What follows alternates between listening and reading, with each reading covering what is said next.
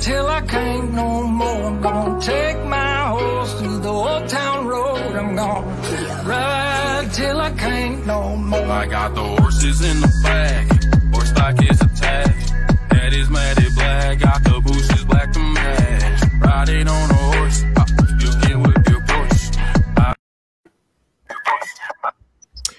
And hello again, everybody, and welcome into another edition of Wild Sports Talk. It is episode number 32 on this Wednesday evening, uh, November 4th, 2020, as usual, folks. Suited and booted and ready for the ride tonight is, of course, our good buddies, Jonathan Mathis and Isaiah Leung. Yours truly, Cal McClurg from the home studio in San Diego. John Mathis, good to see you, buddy. How we doing tonight, man? Good to see you. Hey, how's everyone doing, man? I hope you guys are wonderful tonight. I'm excited about the show tonight, as always, and I'm ready to go, guys. Let's do it. Let's do it. We, of course, folks, say hello to Isaiah Leung joining us from the Garage Studios up there in Fremont, California. Isaiah, good to see you, man. How we doing on this Wednesday night as we're uh, halfway through another week of 2020? I'm doing better, Callan. John, uh, I woke up this morning, wasn't really doing that well because I, I honestly didn't sleep last night until like 7 a.m. this morning because I was watching all the election results come in and I was like literally refreshing Twitter nonstop every freaking like 30 seconds just to try to get updated on the election. It was like how, you know, how NBA free agency was when LeBron uh, was deciding between going to the Lakers or going back to Cleveland or going to the Philadelphia 76ers. I was like how Laker fans were doing back in 2018 free agency when I was just nonstop checking Twitter. But you know, uh, I'm doing better, man. The coffee definitely gave me a lift, and also the uh, the pumpkin muffin that I got here, the little pumpkin muffin, definitely gave me a lift. So thank you those two for that. But man, Cal and John, I've learned my lesson, man. Never, ever, ever go on social media past 2 a.m. Because, like the great Ted Mosby from How I Met Your Mother said, nothing good ever happens after 2 a.m. And last night I did some stupid thing on social media that I guarantee you a lot of my Facebook friends, they, they know what it's about but I did something stupid on social media, and now I have to live with that consequence, which is I have to wear a damn cheese head on Friday to no BS. And we'll get to that game, folks, momentarily. But of course, folks, we invite your input, of course, your questions, your comments, or your concerns throughout the course of our program. We'll do our best to, as usual, folks, read your commentary live here on the air again up until we uh, decide, or at least until the cows come home here on this Wednesday. With that, of course, guys, in mind, it is week nine of the NFL season, about a, roughly 24 hours away, though. But, guys, not the best news, though, concerning the upcoming Thursday night football game between Green Bay and San Francisco. The game right now currently still on the schedule, but marred, though, by multiple, or at least COVID 19 uh, test results done uh, with A.J. Dillon of the Packers, two players told to quarantine on Green Bay, and also a potential outbreak amongst the 49ers, though. But however, though, this game will in fact be played as of now and still as of Wednesday night here uh, for Green Bay and for the Niners from Levi Stadium. You know, John, you and I were talking a little bit pre show here. I said my piece earlier Wednesday morning about the situation, but John, John, we'll let you, uh, uh, John, we'll let you start first, though, man. Uh, John, what do you make about the situation? Because right now it's a very puzzling time right now as week nine begins on Thursday. Very troubling, very concerning, very weird, though, that we have uh, of how we have seen this uh, sort of ordeal come to fruition right now with uh, these COVID cases among Green Bay and among San Francisco. But, John, give us your thoughts here about the entire uh, situation involving COVID with both Green Bay and also with San Francisco. There seems to be no clarity on how the NFL plans on handling these situations.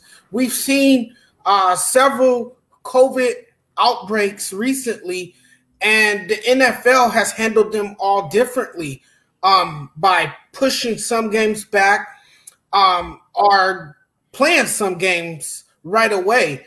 Um, this is a strange situation here because you're going to allow the game to still go on, knowing that there has been a player that tested positive. Um, I don't know how you can go on with this game. I would think you would have to postpone it and schedule it for another date, like a lot of the, the other NFL NFL games have been doing. We saw it with the Titans. Uh, they rescheduled a game. I, I, believe it was for a Tuesday night or something like that. Um, you can always reschedule the games, and and and the great thing about football is that it's a once a week sport. It's not like you're playing every other day or every two days. It, it's not that kind of game, you know. So you can push these uh, games back to a, a, another date. And that's what the NFL should consider here. You don't put players in jeopardy, uh, knowing how um, life threatening or how uh, you know deadly this virus is. Why would you want to put players at risk? Um, players that can easily contract this virus because of the level of contagion. And this virus spreads rapidly uh, before you know it, it could be a huge uh, outbreak um, in either locker room. So no, I don't know. I don't know how I feel about this game. No game is that important. Um, you know, this coronavirus pandemic that we have experienced this year is bigger than football. Um, and it's all about protecting the players and looking out for the for their health. You know, it's about their well being and keeping these players safe, particularly in times like these. We're living in crazy times now, and I think the NFL needs to do a better job at prioritizing. Isaiah, I said earlier Wednesday morning that I think John and I agreed before the show started, though, that I think a lot of football fans out there want more clarity and more transparency, as you had kind of alluded to in our host chat um, off air, obviously on Facebook, though. But it's I think it's a valid point, though, that there needs to be more transparency and more clarity about what actually it would take for the NFL to, in a way, move a game to a Monday or to a Tuesday, to a Friday or a Saturday. Because as I had said, though, on Wednesday morning, there seems to be a good contingent plan for clarity in college football right now, where it seems to me if a team reaches a certain threshold number of cases, either Wisconsin or Florida or, or teams down in in uh, in, uh, in um, Conference USA, those games get uh, wiped off the board and moved to a separate day or moved somewhere as the week progresses. In uh, in my mind, but Isaiah, we don't have that type of clarity or transparency in the NFL. Things are very hush hush, uh, hush hush, kind of quiet. And again, we don't really know what really would tell the NFL to move a game to a different day, though. But Isaiah, I think that a lot of us are on to good points, though. But Isaiah, your thoughts, though, on the entire situation plaguing both uh, clubs right now as they still somehow, some way plan to play Week Nine's uh, first game of the week starting on Thursday at Levi Stadium on Thursday from Santa Clara. I think the fact, well, yeah, I think right now it, this situation just shows you that favoritism exists in the NFL. The fact that the NFL won't cancel or not even cancel, but reschedule this 49ers game is just utterly ridiculous to me. So right now, the 49ers, they've had to shut down their facility today because of uh, someone testing positive for COVID uh, from what I've gathered, they did have a short practice before that result came in, and then everybody went home because they had to uh, clear out the facility and they had to close the facility down. So a lot of the players on the 49ers could have been exposed to this virus because they were in the same proximity as Kendrick Bourne, the wide receiver for the 49ers, who tested positive for the coronavirus. So, and now you're not even going to postpone the game, like just because, yeah, you're not going to postpone the game uh, to see who has COVID and who doesn't. I just think that this is a terrible situation by the NFL, and I think they're putting their players uh, even more at risk than they already are because who knows tomorrow you could see um, that the 49ers could have an outbreak because uh, all these players were around 49ers wide receiver Kendrick Bourne during that practice before they closed the facility. So I just think that it's utterly ridiculous. Um, and I just think that, you know, getting back to my favoritism point, I just think that if this had been Aaron Rodgers, the game would have been moved to next week, literally 30 minutes after the announcement. The fact that these guys that tested positive are good players, but they, they're not like brand name that's why the NFL aren't moving this game because they're not brand name players. And the NFL, they just, you know, they don't want to lose money from not having a Thursday night football game. So I think that's why, like, they're not moving it. But I just think it's ridiculous.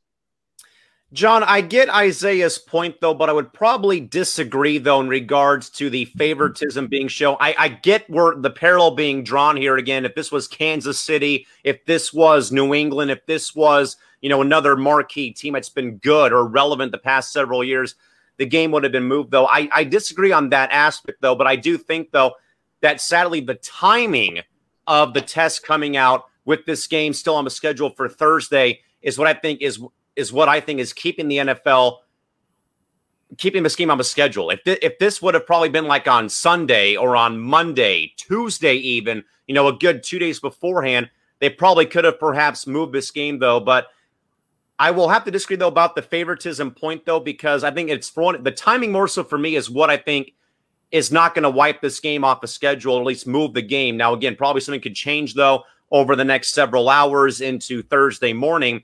But I think, John, more so it's the, the, the timing for me is what I think is why this game has not been moved because the timing of the results coming back. And again, I and also I would say though, that the NFL probably doesn't want to have a Justin Turner situation where you find out in the middle of the game that someone on you know it's playing this game has been uh, been ruled positive with a positive COVID test. But John, I mean, I get Isaiah's point though, but do you perhaps agree though, or what probably uh, sticks out though from Isaiah's point that maybe some favoritism maybe being shown though by the league office towards certain teams in regards to postponing games or moving games on the schedule?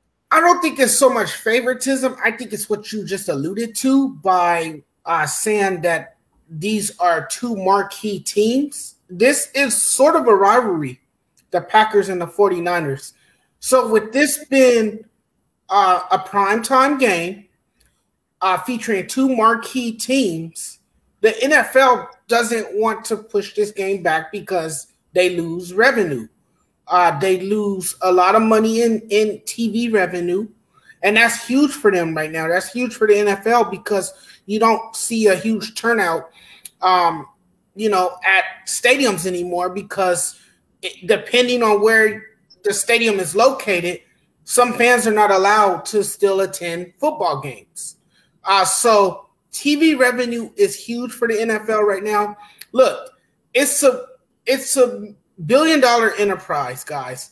Um, this is a business, and I, I talked about that before. The NFL is a big money making business, and of course, to them, that's the bigger priority is is money over uh, player safety and over the health of other players. And it shouldn't be like that. But in the in the world that we live in, a lot of things revolve around money. So money becomes the priority, and health becomes secondary um, in a lot of situations, and that's what we've seen here. But I do also think that the timing of the situation has uh, played a role in this as well. If this had uh, happened on a Monday, they could have easily pushed this back uh, to a later date and and you know problem solved. But because this happened, uh, what the night before the game, correct they are willing to go on with it. Do I think they should? No, I don't think it's a wise decision by the NFL. I think it's a bad move by the NFL. I think it's a very selfish act by the NFL because, again, you can expose other players to the virus and then you have a whole, whole different uh, scenario on things and, and it will just look bad for uh, the NFL because if you get a if you get a serious outbreak, um, you know that could possibly shut down the NFL um, that could, you know, lead to other problems, and you don't want that. You do not want that at all. So I think timing is um, one of the factors. I also think that because it's, it's two marquee teams playing a primetime game on Thursday night is why the NFL is deciding not to postpone this game. Is it the right decision? No, not at all. I, I totally don't agree with this. Isaiah, John and I are in mutual agreement that the timing of the test results coming out is what is going to keep this game on the schedule. Like we said, though, if this was maybe sometime on Sunday or Monday or Tuesday, where you had probably more, you know, more time and more leeway to perhaps move this game to Friday or Saturday or add it to the Sunday schedule, then fine and dandy by me, though. But that's what I think, though, is the reason or reasons behind the NFL not moving the game or at least postponing it was because all this stuff came out the day before the ball game. You know, yes, late Tuesday night into Wednesday, but at the same time, the timing of the confluence of events and for me is why I think this game is going to stay on the schedule. Isaiah, would you? Uh, we'll let you add on though to your point.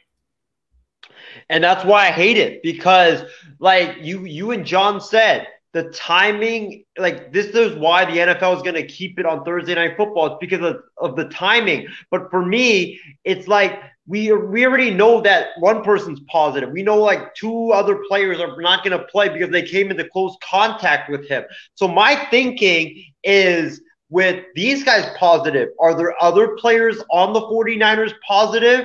And we won't know that until tonight's test comes back and probably tomorrow's test comes back. And by the time tomorrow's test comes back the game will already be over. And like it, during that game you could have like multiple players playing with covid and then you're going to infect other players with COVID, and it's just going to turn into a big disaster because you're going to have players with COVID playing and infecting other players, and this is just going to infect both teams, and you could honestly see two outbreaks happening with the 49ers and the Green Bay Packers. So I just think this is just a ridiculous decision. I don't know why that they can't move it to Sunday or move it to Monday or even move it to Tuesday just to give uh, the 49ers more time to test their players so we don't have a big outbreak happening and also I don't know why they can't give the 49ers more time so they can go out there and sign players to to uh, replace those players that aren't going to be playing because of COVID. Because right now, with how the roster stands,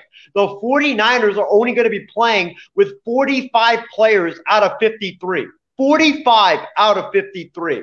That's that's ridiculous, man. And uh, to John's point about this being a marquee game, yes, I know it's on prime time. Yes, I know it's the 49ers and the Green Bay Packers, two um, two of the NFL's big uh, brand name franchises. But if you look at both rosters, it's literally going to be Aaron Rodgers going up against third stringers and fourth stringers. It's not even going to be a good game to watch. Which also, I think, uh, guys, makes this more and more of what would become the NFL's version of the Justin Turner situation in regards to a player perhaps playing this game for Green Bay, for San Francisco, playing the mm-hmm. game. And, you know, the results come back and there was an outbreak or a positive case during the course of the ball game. And then you have yourselves another can of worms, a, a can of worms opening up. But so far, guys, the NFL's done a good job of not having this type of situation yet. But how are though, knock on wood, that nothing comes out of it though come week nine. Uh, one quick comment uh, coming in from our good buddy Casey King saying hello to everybody, and the game should be moved to Sunday or Monday. Uh, at, at, at the rate we're going, it should have been, but of course the NFL's incompetence once again overshadows player health and safety. Sadly, but again, folks, Green Bay and San Francisco again is set to take place, folks, tomorrow as we get into this game preview right now. Again, Packers and Niners from Levi Stadium up in Santa Clara, California, with kickoff at 5:20 Pacific time on Fox. And also, uh, as well, a quick stat to know, but Aaron Rodgers, guys, lifetime, including facing the Niners in the postseason, has a losing record of four and six versus the Niners in his career. Uh, John, give us your thoughts and maybe a bit a brief pr- uh, preview of this game as mentioned. I know, of course, that uh, Isaiah kind of said it right though you know, Aaron Rodgers, the bad man, Aaron Rodgers facing a very depleted San Francisco 49ers ball club come Thursday. Uh, five and two Green Bay, four and four San Francisco. This matchup again on Fox coming up on uh, Thursday night. John, give us your thoughts about this game on Thursday night between the Pack and the Niners. I think the Packers running back situation is looking dire. Um, I know a writer said that I, I took that from a writer actually, uh, Jeff Kerr of CBS Sports. Um, you know, the Green Bay Packers are not only facing COVID 19 issues, um, but they're facing a team that they should be able to beat because they have a depleted roster. Um, you know, not all their guys are healthy. Um, this should be an advantage for the Green Bay Packers going into this game. They should have a chance to pull this game out. You know, I, I know that they travel, they're traveling to San Francisco, um, you know, to play this game. Uh, so that that could be huge on your body. You know, sometimes travel gets to players, but I don't think it'll affect the Green Bay Packers too much. Um, I think the Green Bay Packers uh, will be thin at the running back um, position because Aaron Jones' status remains doubtful. Um, he missed what the past three games with a calf injury. Um, you know, Green Bay is down to what two running backs, Dexter Williams and uh, Tyler Ervin, and you know they just look depleted in the running back department, which is which is not good for a guy like Aaron Rodgers who seems to need the running game behind him now. And a lot a lot of that has to do with Matt LaFleur because we all know Matt LaFleur likes to employ a heavy, you know, run game. Um, that seems to be his philosophy. Um, but Aaron Rodgers, of course, is a is a pocket passing quarterback, and that's been his game the entire time that he's been in Green Bay. Uh, I think this is a moment for Aaron Rodgers to step up. He's going to have to have a big performance, and if he does, I think the Green Bay Packers will easily come out with a victory. Isaiah, I know that of course the matchup is not does not look good on paper now, as mentioned with all the uh, ramifications of nine of the Niners having injuries, the COVID tests going on, and uh, a lot of the other issues plaguing the franchise right now. But of course, a five and two Green Bay team leading the NFC North by a half game over the miserable Chicago Bears, coming off of another loss to New Orleans this past Sunday. They have their own problems right now, and of course, the Niners cannot afford to lose any more ground ground in a very, very competitive and very good NFC West division. Where again, uh, I had predicted on no BS uh, before the season that all these teams, that uh, the entire NFC West division would finish the year at or above 500 right now. And of course, that seems to be in doubt with the Niners kind of going down the tubes right now and down the drain with how they played so far. And again, having quarterback problems and also, again, big time injury woes and also their own COVID 19 related um, issues as well. Isaiah, your thoughts about your Niners' uh, chances facing Green Bay on Thursday night from Levi's?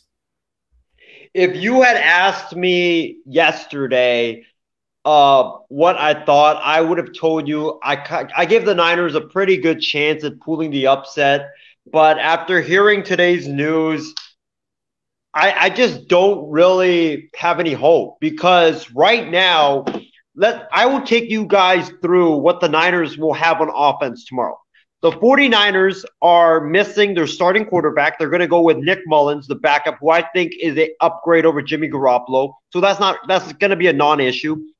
Running backs. The 49ers will be missing their starting running back. They're going to be missing their second string running back. They're going to be missing their third string running back. They're going to be playing their fourth stringer and fifth string running back. Also, the 49ers, who already have had an abundance of injuries at wide receiver, their number one and number two wide receiver, who are replacing uh, the injured guys, they're going to be out. So the 49ers are going to be down to Trent Taylor as their number one, who is more of a fifth string wide receiver. And he's a guy that, you know, he's not a, he's not your num- typical number one. He is a Wes Welker type possession wide receiver and Richie James Jr. will be the number two. And Richie James Jr. is a guy that is uh, most known for returning punts. So he's not really um, a number two wide receiver. The 49ers will be down to their backup tight end. Uh, they will be down their starting left tackle. So the offensive line is in shambles because your left left tackle is out, uh, your center is out, your right guard, I believe, is out as well. So I honestly, how can Nick Mullens win this game? As much as as much love I have for Nick Mullens, I just can't see him beating the mighty Green Bay Packers with a bunch of third stringers, fourth stringers, and fifth stringers. I mean, if he does it, God bless him, and the 49ers should sign him to a 10-year extension immediately because they found their franchise quarterback. But I just don't see Nick Mullens with these guys that he has at his disposal winning this game against the Packers. I don't think it's going to be close. I just think that t- the uh, the headline around tomorrow's game, when it's all said and done, will be that the 49ers just couldn't get anything going on offense because their top playmakers were all out due to either injury or COVID. And I just think it's going to be a poop fest tomorrow at Levi Stadium.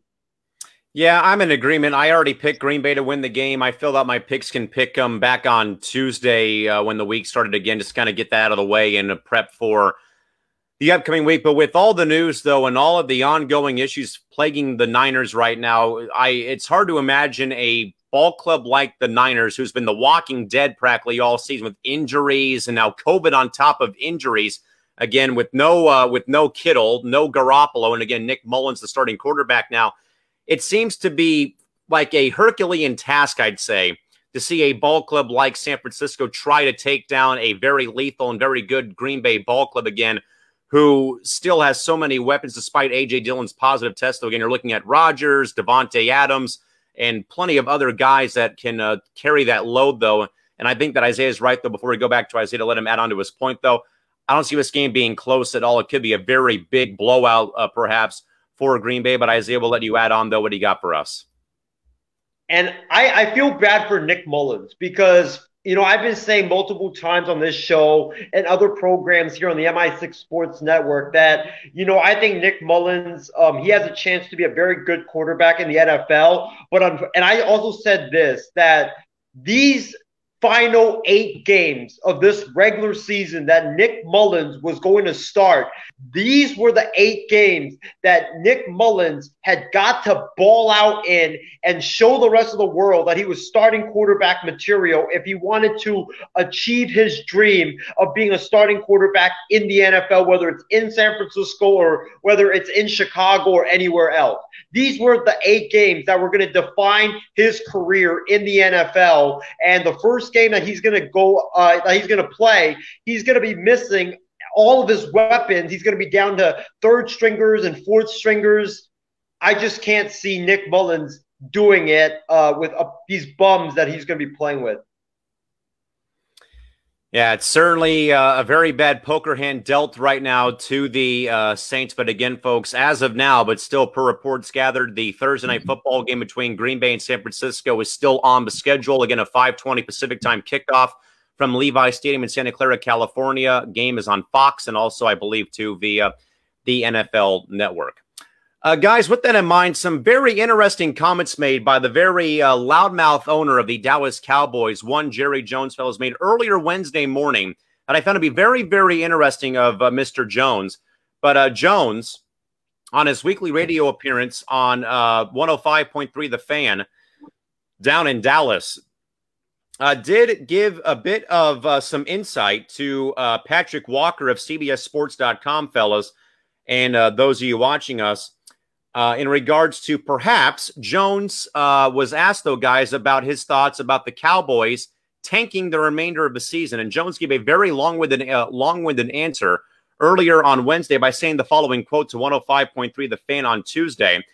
quote, tanking has nothing to do with the performance of a player, the performance of a coach, the performance of getting better, the performance of things you do to try to win the ball game. In my mind, could you make a decision to play a younger player more or a player uh, that you're going to be pretty firm that you're going to be going forward with and contract wise than a different situation? And the answer is hyphen hyphen.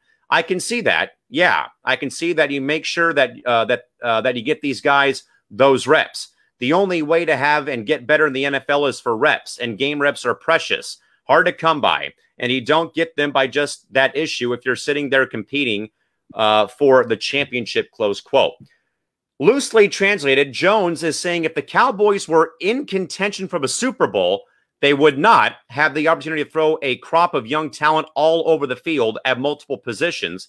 But he also isn't writing the season off, currently in third place in the lowly NFC East and having only one win fewer than the first place Philadelphia Eagles, whom Dallas just lost to in week eight of the season.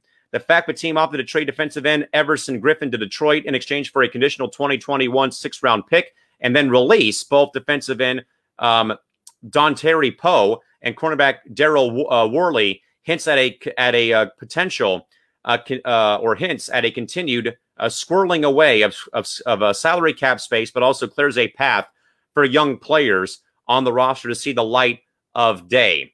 John, we know, of course, buddy, that Jerry Jones every single NFL season is hell bent on getting to the Super Bowl and winning the Super Bowl. We know about how Jerry Jones operates. But, John, seeing how the Dallas Cowboys season has somewhat gone down the drain, Dak Prescott injured, Andy Dalton injured, put on the reserve COVID list, uh, Ben DiNucci bench for a fourth string quarterback and maybe a fifth string quarterback coming up this Sunday against a unbeaten Pittsburgh ball club. John, where do you stand about Jerry Jones's long-winded answer, but more so, perhaps hinting at both finishing off the season strong or perhaps going down the tank to try to get a better draft pick? Well, they're not in the best shape to win the Super Bowl. However, they are still in perfect position to possibly clinch a playoff spot given the fact that that is a weak division, that division is still up for grabs. So their playoff hopes are still very much alive, you know, for for the Dallas Cowboys. But I wouldn't be surprised if Jerry Jones plan plans are to tank, um, you know, and possibly secure a top pick in the upcoming NFL draft. Why? Because he's trying to rebuild you know, around what he has now. He has arguably one of the best running backs in the game in Ezekiel Elliott. He had Dak Prescott, who he still has so much faith in. It's unfortunate that his season came to an end after that crushing injury that I, I think deflated that entire Dallas Cowboys team. The Cowboys were already a bad team coming into the season. Everything just, you know, snowballed out of control for them uh, this season. They've been ravaged by injuries. They haven't been able to, you know, um, you know, compile wins. They haven't played well. Their defense looks horrible. Their defense cannot come up with the stops that they need. They definitely need help on the defensive uh, side of the field. And I think if they do land a top pick in the upcoming NFL draft, I do think that's something they need to address their defense. I think they're in dire need for a, a, a good defensive player somewhere, particularly in their secondary, maybe even their front line. They need some help. He, uh, they need a lot of help defensively. We know how stellar they are offensively. Uh, they have a lot of weapons, and Dak Prescott had a lot of weapons at his disposal um, on that offense. You know, you you talk about the number of guys that you know he could uh, pass the football to.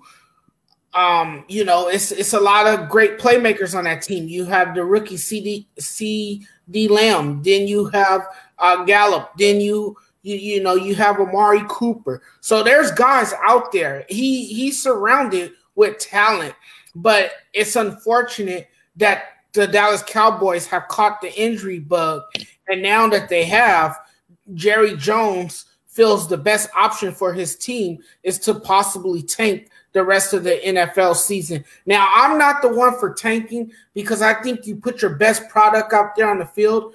Um, but being that this is a pandemic year and there's really no fans in attendance for these games, I think this is a perfect year that you could tank because you don't have to necessarily worry about your best product being out there on the field. Um, you know, at, at times like like this. Um, maybe there's fans, of course, watching on TV, but still, the Dallas Cowboys feel this is the best option for them, Jerry Jones. And um, if Jerry Jones say that's what they're gonna do, then that's what they're gonna do because in Jerry's world, it's either his way or there's no way. Isaiah, I will say, man, that this is probably the first time, but uh, Christy Wilson guy said it best, so that the Cowboys have never tanked since Jerry Jones took ownership of the of the ball club. But Isaiah, I think though, man, that you know we know about Jerry Jones's rhetoric. We know, of course, it's you know Super Bowl or bust every single season. You know, we have to get the Super Bowl. I want to win the Super Bowl. You know, it's always about the Super Bowl. You know, I said earlier on Wednesday morning, it's eat, sleep, dream about the Super Bowl in Jerry Jones's world or mind, and then and then repeat. Eat, sleep Super Bowl repeat, eat, sleep, Super Bowl repeat. That's pretty much all that Jerry Jones really thinks about in my in uh, in my opinion. I think a lot of people would agree though, because again, he very you know demands that uh, you know, and again shows that competitive fire. But however, though Isaiah, John is onto a great point though. Or this might be the one time that Jerry Jones has to kind of in a way face the music or listen to the music. And yes, they are close to a divisional lead in a very, very, very miserable terrible dumpster fire of a division in the NFC East. Again, you have everyone below 500, and the Eagles right now lead that division still below 500. But with the injury to, but with the injuries to both Dak Prescott and Andy Dalton, a very bad defense right now, and O line very shaky as well. Your third string quarterback is bench after one start. You bring in a fourth string and now a fifth string quarterback, and with problem after problem after problem piling up on the plate, Isaiah, do you believe that this probably becomes a season though where Jerry Jones may have to just bite the bullet and just say, "Hey, enough's enough for this year. Time to tank." Yeah, I think so because right now the Cowboys they are down to their stringer at quarterback in Ben DiNucci. They might even go to Cooper Rush, who is their fourth stringer. Um, offensively, we know how potent they are, but when you don't really have a competent quarterback, you can't really make that offense go. And also on defense, the Cowboys' defense is just utterly terrible. Uh, you know, their issues have been well documented all year. And if you look at their schedule right now, the Dallas Cowboys are two and six. But if you look at the remaining games, they have versus the Pittsburgh Steelers at home. They have at the Minnesota Vikings. They have versus Washington football team, at Baltimore Ravens, at the Cincinnati Bengals, versus the San Francisco 49ers, versus the Philadelphia Eagles, and at the New York Giants. Their schedule is not that tough, but considering the fact that their defense has been giving up 30 plus points a game and making whoever, whichever quarterback that they play look like the second coming of Joe Montana or Steve Young or even Tom Brady, I just don't see a way for the Dallas Cowboys to pile up wins, which they're going to have to if they want to get back in the NFC East race. So I think that the Cowboys season is done. Um, I think that um, for their top pick that they're going to get in this upcoming NFL draft, I know John talked about them getting a defensive player, but let me throw you guys a wild idea. I know that this might sound preposterous to think about because they have Dak Prescott, who's a phenomenal quarterback when healthy. But I could honestly I could honestly see Jerry Jones and the Dallas Cowboys drafting a quarterback if they land the top three pick because we know how Jerry in the offseason he didn't want to pay Dak all the money that he wanted. Well, now Dak Prescott is going to be coming back from a severe broken ankle injury. You don't know how he's going to be coming off that injury. So I think that Jerry Jones could draft a quarterback because he could draft a quarterback to replace Dak Prescott, thinking that, hey, Prescott might not be the same as he once was. And you know, I don't want to pay him like how much millions and millions of dollars that he wants uh, for him just to not be the same player he was uh, before the injury. So I could see Jerry Jones drafting a quarterback with their top uh, top three pick if they get one. If they get that far again, as mentioned, you're still you're still talking about a winless Jets team. You're talking about a one win ball club right now, and uh, a one you know a one win team with the Giants. You're looking at you know multiple two win teams. So maybe not a top three, top five, maybe top ten, but I don't see them being anywhere close to the the top three at this juncture. Christie also adds that the defense needs help, as does the offensive line, as I already alluded to. Uh, Christie also says that Jerry is competitive to a fault, and he's also too stubborn to listen to reason from anyone. Definitely agree. That's why he's in charge of practically all of football operations, as John agrees.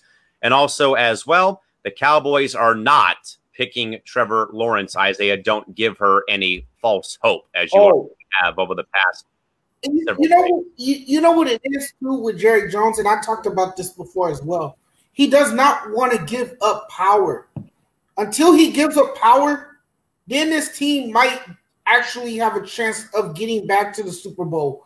But he doesn't want to give up power, and that has done more harm to his franchise than it has helped it. Um, I think that's been well documented as well. You know, Jerry Jones has not hired a general manager to oversee his franchise. I think he needs to sit back, be more of an owner, you know, put aside his ego and hire a general manager who knows what he's doing, who's able to make personnel decisions and, you know, get the right pieces for this team to have a great ch- chance at possibly winning the Super Bowl that has eluded this Cowboys team for a very long time since the 90s.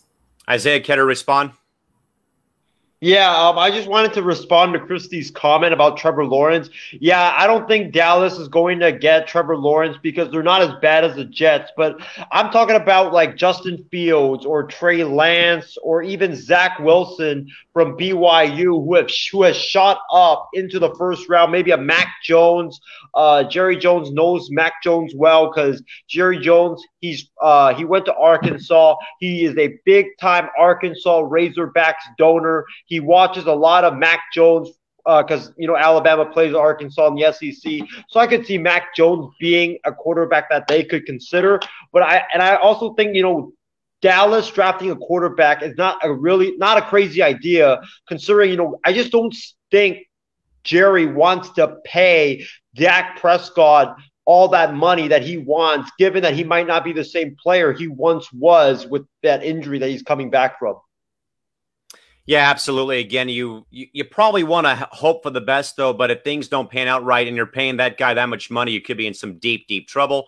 And Christie also agrees. I've been someone who's said in the past that Jerry needs to hire an actual general manager. I mean, pretty much like I've said though, Jerry is owner of a team, general manager, associate head coach by nature, and biggest and by far the biggest micromanager in all of professional sports in That's my mind. I don't, know, I don't know if you guys agree or not.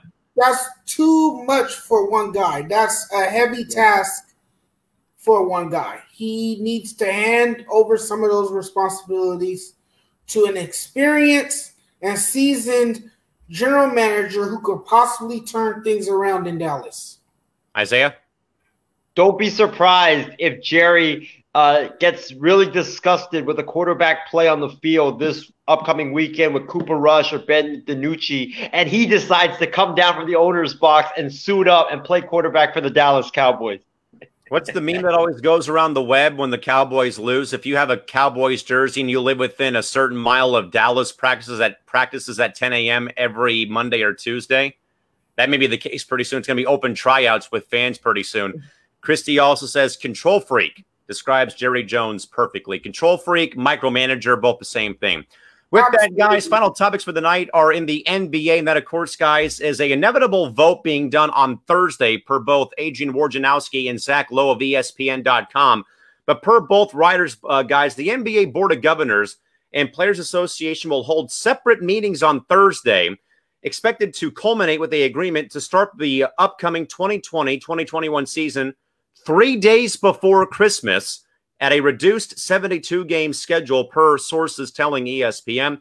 The National Basketball Players Association or the NBPA is planning to take a formal vote of the team player reps late Thursday with sources also saying that uh, telling ESPN that everything is in is uh, that everything is progressing toward a agreement on a pre-Christmas start to the upcoming season. The NBPA is also holding team conference calls this week, including several on Wednesday, that detailed discussions with the league on a salary uh, on salary escrow for players in the range of the 18% for the next two years. Sources also tell ESPN, with sources saying that the team reps are expected to approve the agreement. The league and players are still negotiating that escrow figure, also per sources. This comes in wake, though, as well of Commissioner Adam Silver and the Board of Governors awaiting a formal acceptance of the uh, start date, and both sides expect that uh, expect that'll happen this week. Now, John, I think that there's a lot of pros and cons, more so in my mind, cons with the season starting as as as early as it is in my mind, because you're talking about the longest NBA season to date going an entire year from October to October. And again, you had a shutdown with the global pandemic. You had a shutdown as well for, again, boycotts of games for social injustice, again, in wake of the uh, shooting in Kenosha, Wisconsin, led by the Bucks and led by a lot of the other uh, ball clubs down there. But again, John, the longest NBA season of our lifetime comes to a close. And here we're looking at getting the NBA back underway December 22nd three days before Christmas in a 72 game season schedule. John, give us your thoughts here about the, again, as mentioned, it sounds to me, though, that it's inevitable that we see a Christmas start for the NBA. Again, literally, man, after the longest NBA season in history just concluded roughly three or four weeks ago, it seems like. It feels like only yesterday since this unprecedented season finally wrapped up it took a long time for them to complete last season.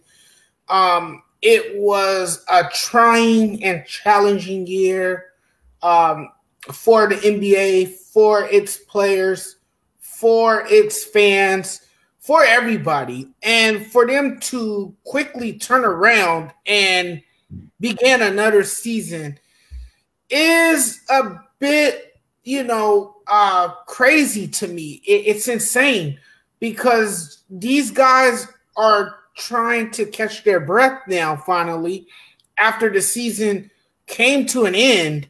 And now they have to do a quick turnaround and play basketball again. LeBron is not for that. LeBron, I don't think is going to play in December. Uh, I I wouldn't expect to see him until January. I think a lot of players might follow his lead with him being the the face of the NBA, they might say, hey, you know, we're to do what LeBron is doing since he's like the leader of the NBA, since he's like that veteran guy, that um, ambassador for a lot of the younger players, it seems. I think they'll just follow his lead and say, hey, you know what? We're to sit it out for a little bit. We still need to uh, some time to uh, get loose, to uh, get fresh, and to uh, you know, have a chance to uh, get our bodies prepared for the upcoming season. Because Callan, they won't have enough time. They're not going to have enough time to really prepare for the season. And we talked about this before too.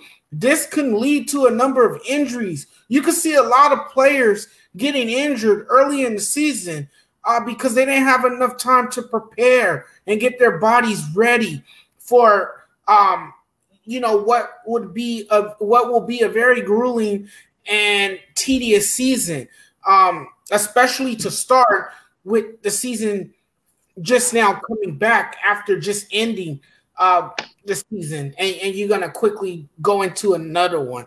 Um, there's pros and cons to it. The pros is that there will be basketball, and that you know um, they will have a chance to play what 72 games so it, it, it wouldn't really be an asterisk attached to it because you still play um, a, a, number of games, enough games uh, to um, crown a champion in the end.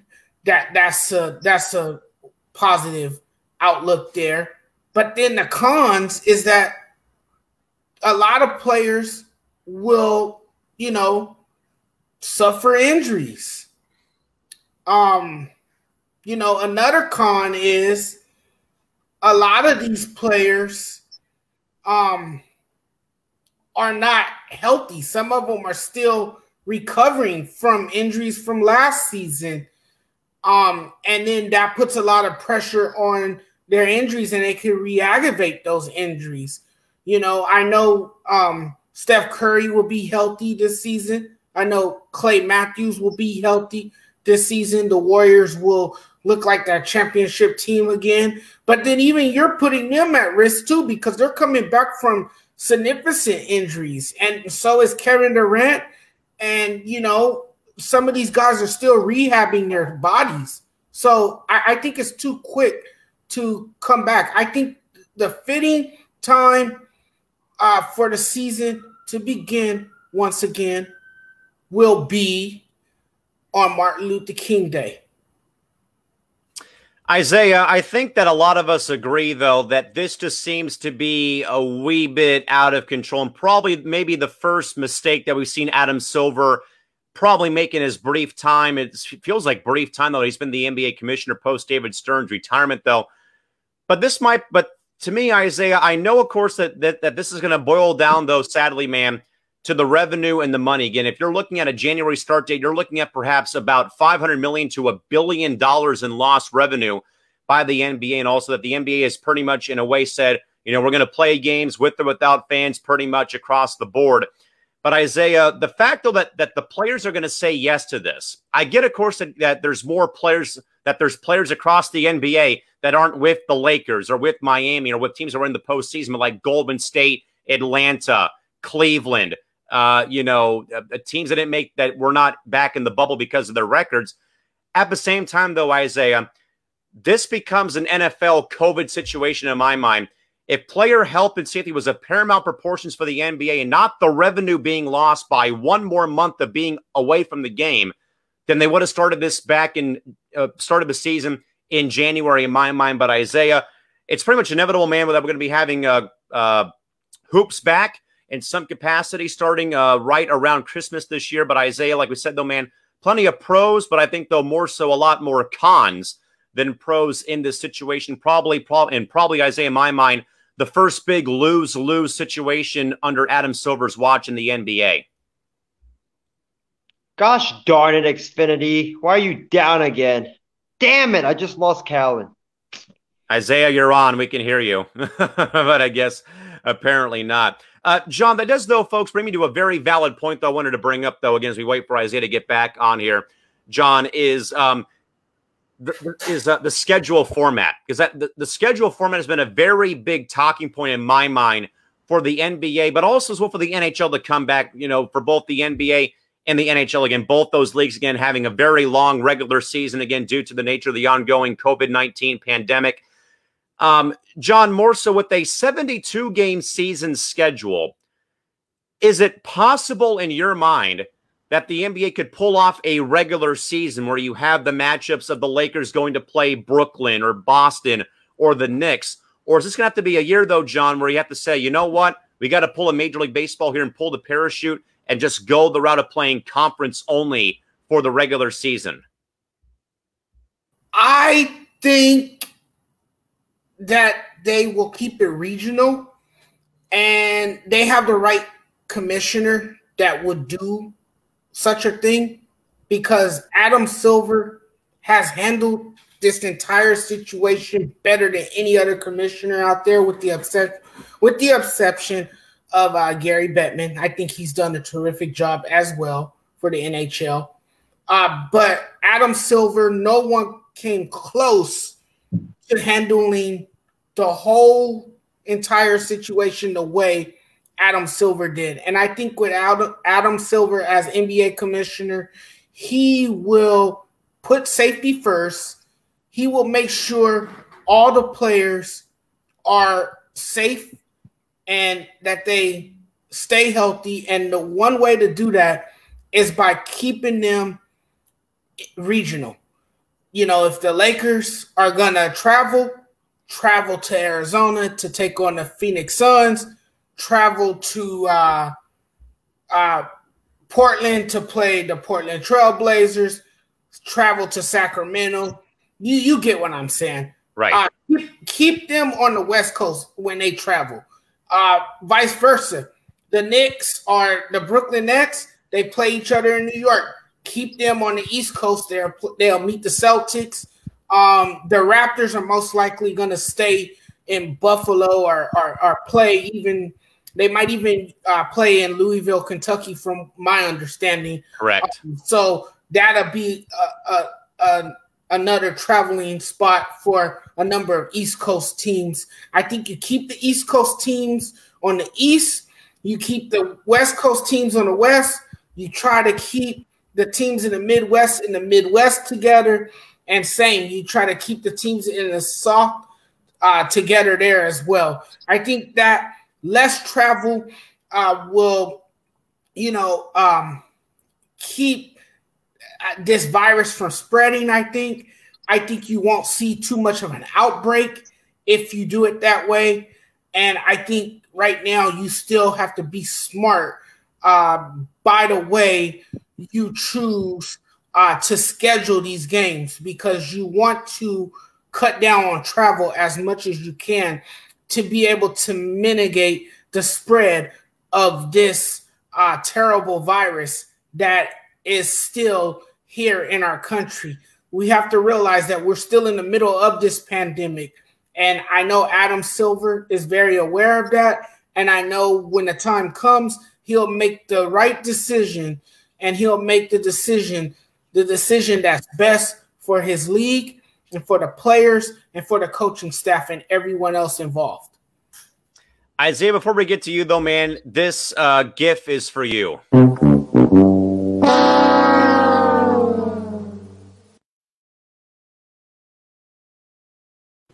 That is because, Isaiah, we heard you scream at the top of your lungs about Xfinity and your internet going out live on the air. So great job, buddy, because I was in the middle of asking you and when we went to you, of course, we lost connection and we heard all of that get blurted out across the World Wide Web. So great job, buddy. With that in mind, we'll go back over to you, though, Isaiah, for your thoughts, though, as mentioned, about the uh, inevitable vote, though, that will take place with the uh, NBA again starting pretty much right around Christmas this year. And again, probably the first major lose lose situation that the NBA has had uh, during Adam Silver's tenure as NBA commissioner.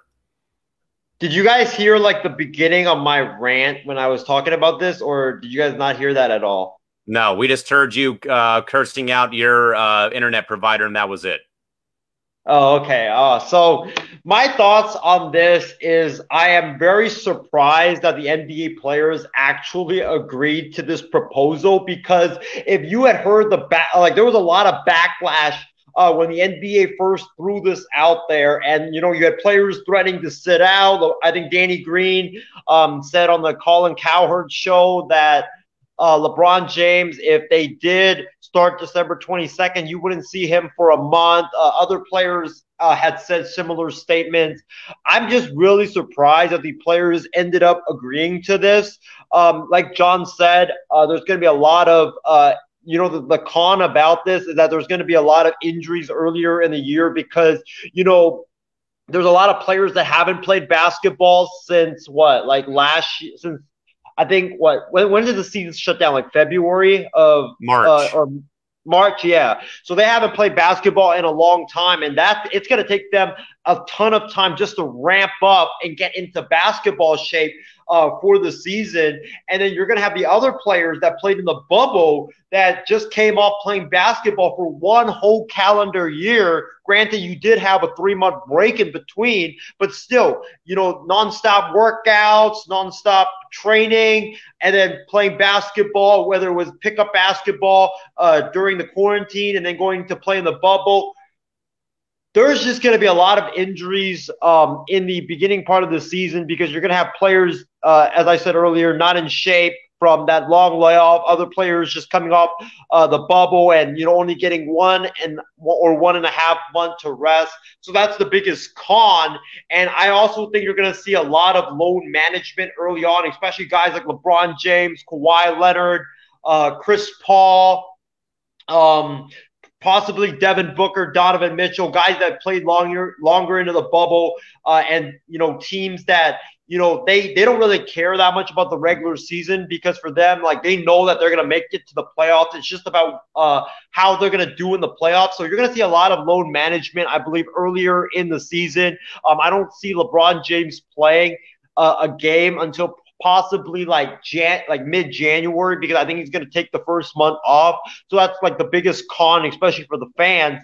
But in terms of like the other NBA team that didn't play, um, I I'm excited for them because you know they finally get to play basketball after like a eight nine month layoff, and you know they can go in there and you know try to battle it out. And as a basketball fan, I'm really happy that we're going to see basketball in December uh, because you know we're not going to have that much time to uh, in between seasons to wait. So I mean, it's there's a lot of good and bad, but for me, I just feel like it's just kind of too rushed on the NBA's part because now you're going to have to rush free agency. You're going to have to rush the draft, and I, I really foresee bad consequences with this move.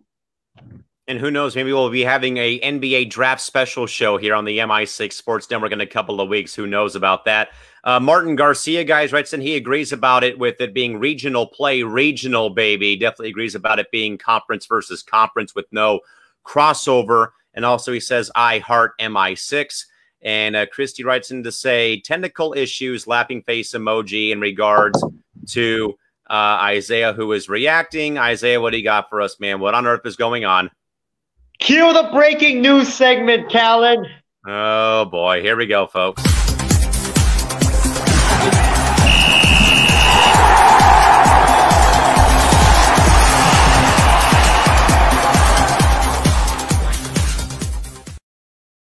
According by the by the way, if this involves the election, I am going to stop the stream and kick us off the air. Don't worry, it has nothing to do with the election. But Callan, John, my dream, my lifelong dream might finally come true. According to a report, Devin Booker, the, the worst kept secret in the NBA is that Devin Booker wants out of Phoenix. That's the worst kept secret in the NBA. Obviously, he's got three more years left on his contract. But hey, if he's disgruntled in Phoenix and he's disgruntled enough to, you know, leak all this stuff out saying he wants out and stuff, who knows? Devin Booker might be a Los Angeles Laker, and my dream will finally come true.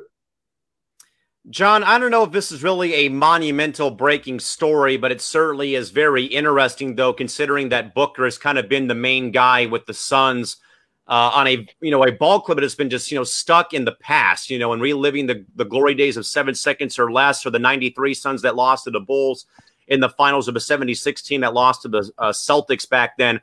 But John, you know, honestly, we don't really know the whole scope of it. We don't know if it's even you know pretty much a credible source coming out though about Booker's airing out his laundry. But John, I would think though that probably that as time goes on though, and you kind of feel like an organization is kind of wasting your prime and wasting your, you know, wasting years of your career.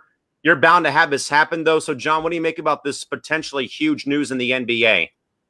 I'm not surprised that he wants out of Phoenix. Look, they were the hottest team in the bubble when the NBA season restarted. Um, you know, he basically dragged that team on his back.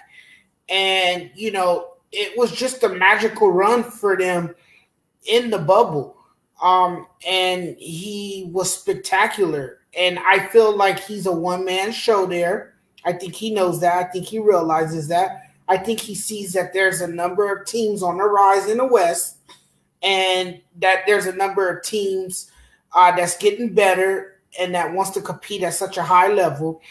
And he believes that he can go somewhere else and have a chance to contend for a title. And I think he wants to do that. You put him on a team with superstar talent, and there you go.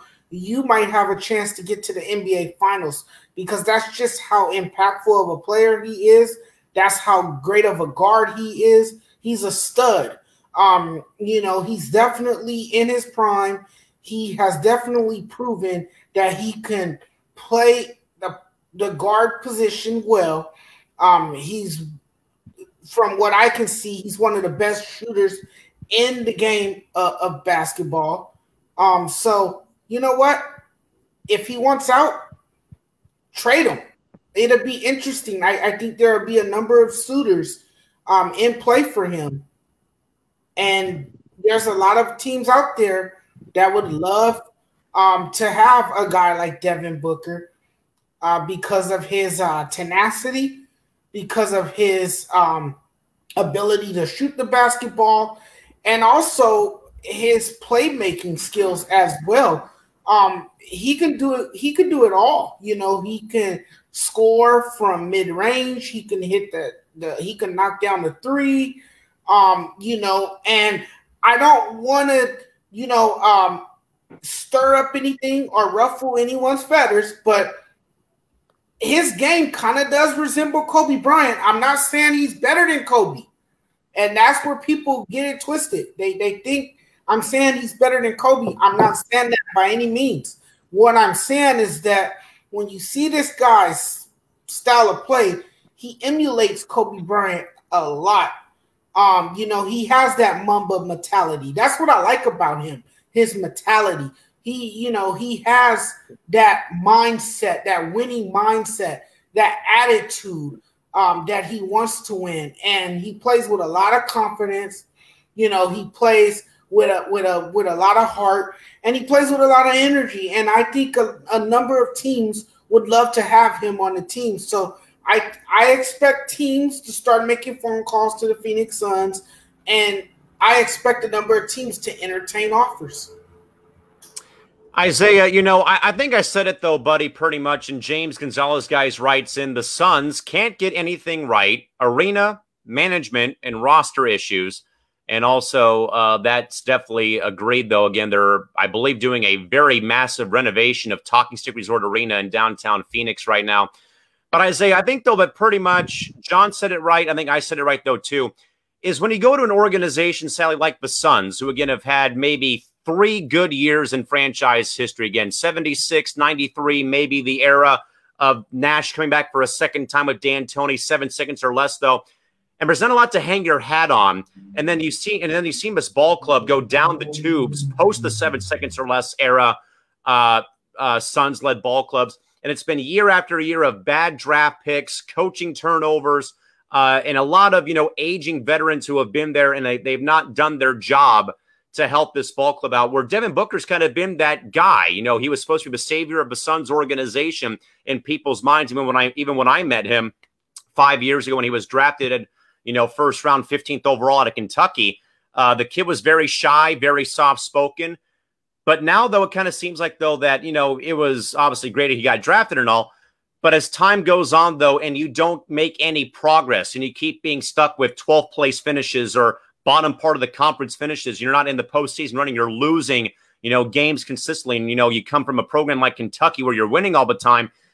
Losing takes a toll on you. And I could see, though, why, you know, this news comes out, though. But I say we'll let you add on, though, about, again, folks, some potential big news here again with this breaking news story, again, but per Isaiah and reports gather. But again, folks, Devin Booker possibly on his way out of Phoenix. But Isaiah, what do you got for us, though, man? Yeah, so obviously we're going to be monitoring this situation over the coming months. But according to the report, the re- couple reasons why Booker wants out is because number one, uh, he's still not over uh, the Suns tr- getting rid of his best friend Tyler Ulis, who was his teammate at the University of Kentucky, and he feels betrayed by it because you know he felt like as the franchise player, you know, you got to tell me uh, every move that happens in this organization, and you guys didn't tell me that you guys were going to release my best friend. You guys just did it. And the second reason uh, why Booker reportedly wants out, according to this report, and I think this is a bigger reason over the Tyler Ulis situation, but Devin Booker reportedly feels like the Phoenix Suns are a six seed at best when it comes to their ceiling, and they will never be anything better than a six seed. And he just wants to get out and just wants to compete for championships.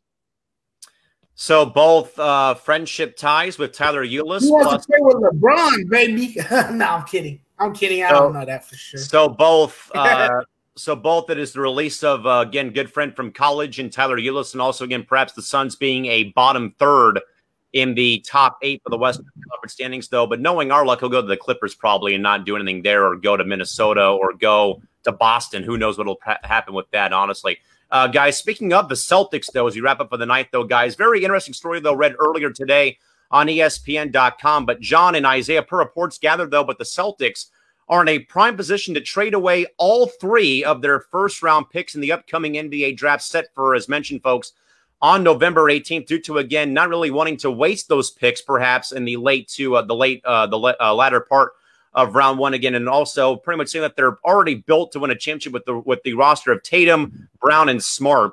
Uh, John, I made a comparison earlier this morning that the Lakers, I believe, back in the 80s, you probably can correct me if I'm wrong, though, but the Lakers, I believe, uh, made a trade with the New Orleans Jazz back then when the Jazz were in New Orleans. They dealt away fan favorite and longtime vet Gail Goodrich, I believe, to the Jazz for a later or for like draft pick compensation. The Lakers win the NBA title, and that number one draft pick the next year becomes big game James Worthy. I believe 83, 84, 85, somewhere in that mm-hmm. time frame. But that we have seen some weird things happen, though, John, with stuff like this happening. Now, of course, Boston has not heard any offers yet for all three of their picks, but they're picking, I believe, 14th, 26th, and 30th, I want to say. And Danny uh, Ainge is pretty hell bent on getting rid of those three draft picks to perhaps free up cap space to get in pretty much in a year, though, where it's going to be very decreased, though, again, due to the ongoing COVID 19 pandemic. But also, for one, though, in my mind, Ainge pretty much says that he feels confident in the group of Jayson Tatum, uh, Marcus Smart, and also Jaylen Brown to win the championship in Boston, but also them, I believe, not bringing back Gordon Hayward could free up money for them to perhaps land a Booker or even a Giannis Antetokounmpo with that free agency money. But John, your thoughts about the Celtics perhaps dealing away all three of their first round picks in the upcoming NBA draft on November 18th?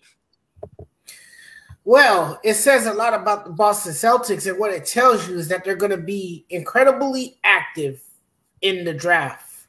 Um, that's what it tells you. And it also tells you that they are looking to land a top free agent, possibly free up cap space, make some moves here.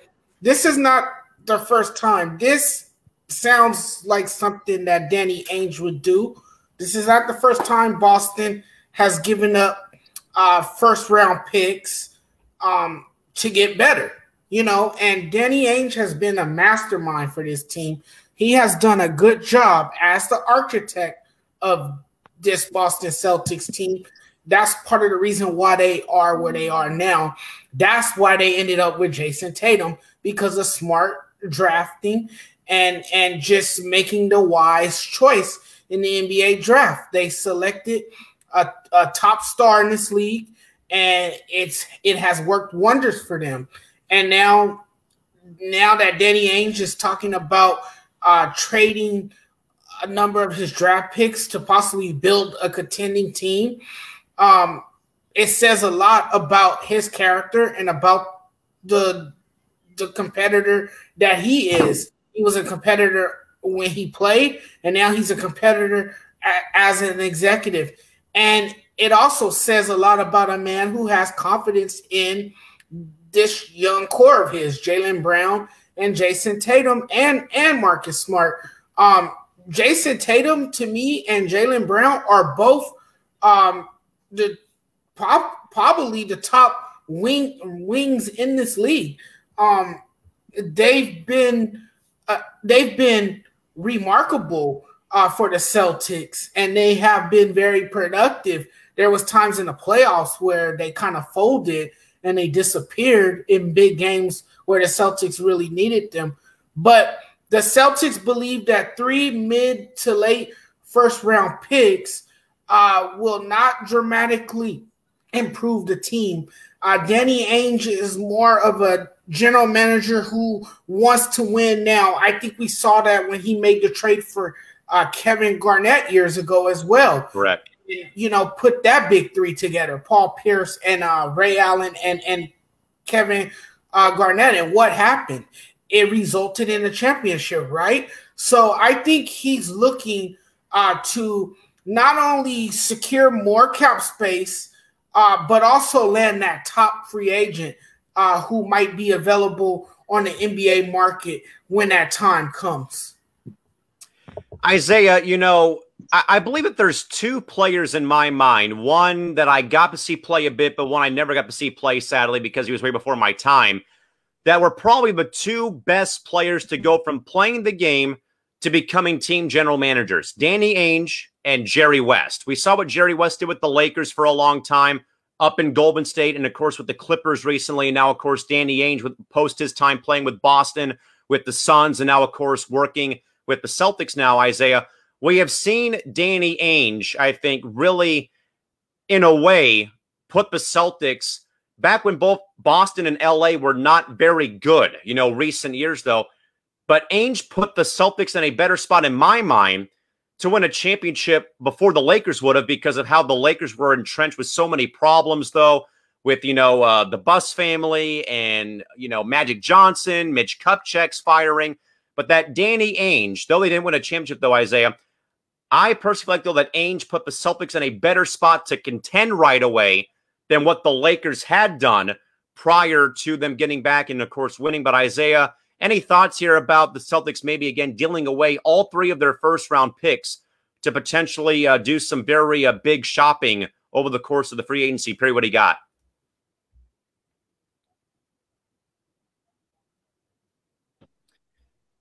Can you guys hear me? Yes, we can. Yeah, sorry about that. Technical difficulties again. Um, what but my thoughts new? on yeah, it's nothing new. It's I mean it's it's it's MI6, so MI6 there's always technical difficulties coming around. But my thoughts on this is they are built to win now. Like you said, Callan, you know, they've got that core of Jayson Tatum, Jaylen Brown, Kemba Walker. Boston went to the Eastern Conference Finals this year. The Boston Celtics, they don't need any more uh like draft like they don't need any more young players. What they need is they need to get that elusive superstar on that team, which I believe if they do would help them take the next level and possibly win an NBA championship. That's how close Boston is right now. They're just missing that superstar player and you know they're like they're willing to deal away deal away three first round picks. So that makes me wonder are they trying to get a Devin Booker? Because we know how Jayson Tatum feels about him. Jayson Tatum, in an interview with JJ Redick's podcast, said that, you know, prior to Boston getting uh, or Boston drafting him, he desperately wanted to go to Phoenix because Devin Booker is one of his best friends. So I'm thinking right now with the Devin Booker news that's coming out and with the news that Boston uh, is willing to deal all their three picks for potentially a superstar. I am wondering are like are things aligning to get Booker to Boston to pair him with his good buddy Jayson Tatum? Because if Booker goes to uh, Boston, like Christy Wilson say, they are going to be a very, very dangerous ball club with Devin Booker added to that roster. But I also think that you know right now, I, I just don't see like a suit. Right now, the to I don't see there's to be any game changing superstar that you could trade for. Obviously, you're not going to get Giannis Antetokounmpo because Milwaukee's not going to trade him. They're going to try to compete this year, try to win a championship this year. And then if he goes, he goes. Uh, Victor Oladipo, he's coming off major ACL injury. Uh, he's not really going to make a difference on this roster. Um, you do have Bradley Beal. You could try to trade for him. Uh, but I mean, you already have great guards with Tatum and or not Tatum, but Brown and Kemba. So I, I don't know what Boston will do. I honestly think that they should try to land a superstar big man because they really need help in the middle. But I, I just don't see any game changer uh, to help Boston get to that next level. I mean, and again, it's still a very, er, very early, and again, the uh, markets haven't opened up for free agency yet. But again, folks, potentially the Celtics trading away all three, all three of their first round draft picks coming up this upcoming draft. Isaiah, what do you got for us? I completely agree with what James Gonzalez put out there.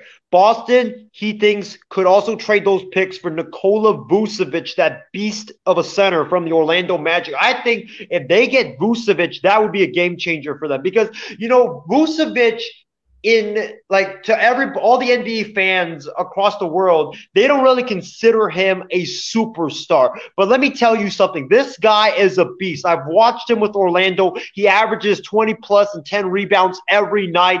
He could be the missing piece in the middle that could take Boston to the next level with Tatum, with Brown, and with Kemba.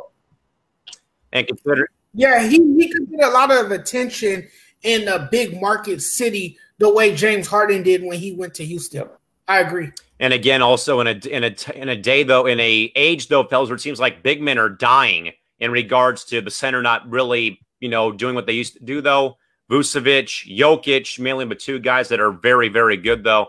But again, we'll see what happens. But again, Anthony this, uh, Davis. Anthony Davis, also another one. Uh, you know, plenty of those guys though have been that way for a while. But again, folks, as mentioned, Celtics holding three first round picks again, potentially could deal all three away come draft night. With that, John and Isaiah will now move on over and wrap things up with tonight's final thoughts.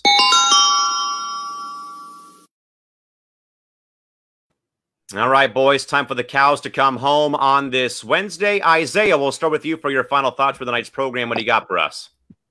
Well, before I get into my final thoughts, I want to take some time right now and thank James Gonzalez, Christy Wilson, Martin Garcia, Shardo Gupta, uh, Casey King for viewing our show tonight. We really appreciate the love and the support that you guys give us every single night. So thank you so much for tuning in. Um, Callan, John, my final thoughts. I just want to echo what I said last night on the night shift, and that was I know right now in our country there is a lot of tension, and there will be a lot of tension even after the election is over. But regardless of who wins this election, whether it's Joe Biden or whether it's Donald Trump, please don't go out there on the street and shoot and murder other, others uh, riot, loot, set fires on the streets. Because if you do that, not only will you get yourself hurt badly or even killed or even in, get yourself into hot water, but first of all, you're not solving the issues that are arising in our country if you do that. And also, you're giving this country a very bad look and a black eye. So please, ladies and gentlemen, go out there. If you're going to go out there, go out there and peacefully protest and voice your displeasure peacefully. And please don't turn to violence. Very well said. John, we'll go over to you, buddy, for final thoughts for tonight's program. What do you got for us?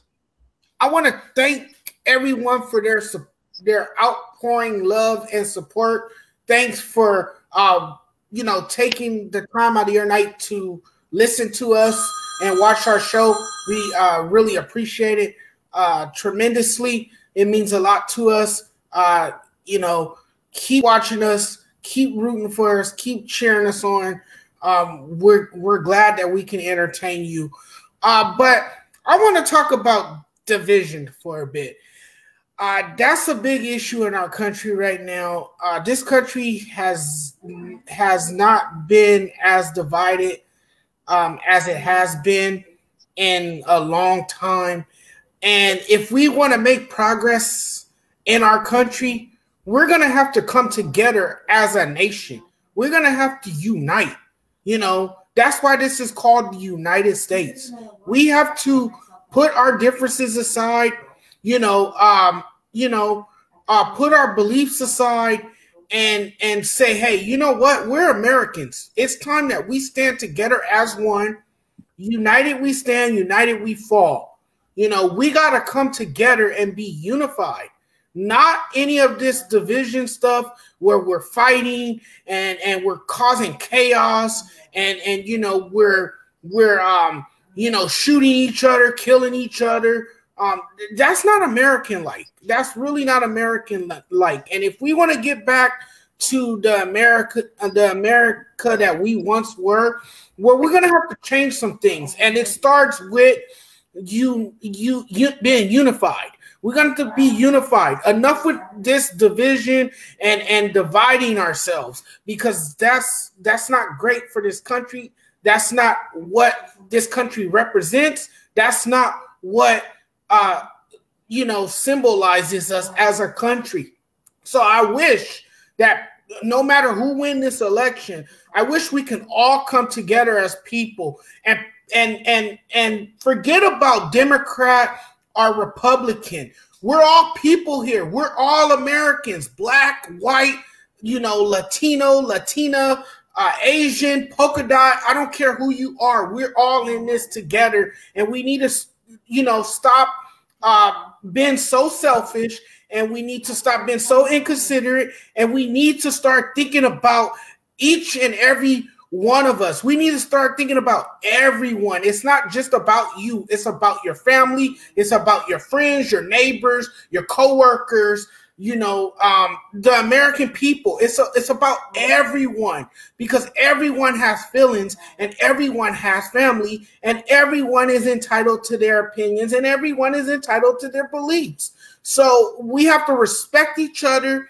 We have to uh, take a time and, and and and study each other's ethnicities, cultures, and get a better understanding of of people's uh, cultures and where they come from and who they are and and how we identify them. Um, if we do that, we can become a better country. I think understanding is a is a huge part of becoming a better country. I think we need better comprehension and understanding the importance of that. And if we do that, we can win big in this country. And I believe we can do that. Isaiah, go for it. Yeah, you know, I just want to add on to what John had to say. This is exactly why yesterday on election day, I didn't wear red, I didn't wear blue, I wore purple because red and blue equals purple. And it doesn't matter whether you're Democrat, it doesn't matter if you're Republican, it doesn't matter if you're red, it doesn't matter if you're blue. Like John said, we need to put aside our differences and come together as one and make purple. So that's why I wore this shirt, uh, even though it says Devin Booker, but I wore this shirt to signify that we need to be together, not divided between parties. And folks, like I usually say though, but in times of crisis, in times of natural disasters, in times of political unrest, and in times of many other unfortunate things though, folks, but that's why though, despite differences. That's what makes the sports world, folks, so beautiful because it brings people together like myself, John, Isaiah, the rest of the cast and crew here in a unified way. And we can only hope that the country and uh, our nation could go back to being a unified matter. And hopefully, as time does in fact move on, we'll be back to where we once were. Hopefully, sometime sooner than later. But of course, folks, we thank you as always for uh, joining us uh, here today. Hopefully, we provide you folks with some type of a stress reliever over the past uh, day or two. We'll do our best to still be that stress reliever for you again with all the uh, stuff going on uh, across the uh, the world, and for that matter, as mentioned with the ongoing results of the election. But again, we'll do our best, folks, to come back on Thursday, Friday, and over the weekend to again give you a stress reliever, an outlet away from what, of course, has been going on over the course of the week. But with that, folks, for John Mathis, Isaiah Leung, and for the entire cast and crew here, folks, on the MI6 Sports Network, as John will walk off the set. We'll see you folks back here for fan response on Thursday. And of course, we're back with no BS on Friday. And also, oh, the night God. shift is back on Saturday and Sunday. And who knows, folks, you might see Isaiah wearing a cheese head on Friday's episode of No BS. So we'll see how things go. My but man Spike Lee on my shirt today. My man Spike Lee. Give some love to Spike Lee, one of the best directors out there of all time. Can I pull but, a Reggie Miller and just go like this instead to, to Spike Lee? Is that is that allowed or no? Yes, no. And, and a diehard Knicks fan. That's why I gave the Reggie Miller choke sign because of Spike Lee and the Knicks.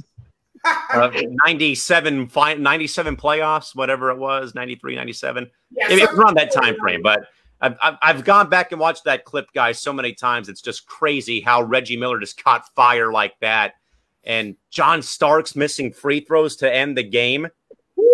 Oh man. seconds. All of that happened in eight ah, seconds. so bad. But again, folks, John Mathis, Isaiah Leung, Cal McClurg saying goodnight. We'll see you folks back here as mentioned fan response on Thursday. And again, no BS with hopefully Isaiah wearing a cheese head on his head on Friday. And of course, tonight just to recap all the college football on Saturday and NFL football on Sunday. Till tomorrow, folks, have a good one. So long. Sayonara, farewell. We are out of here. Good night, folks. Bye bye.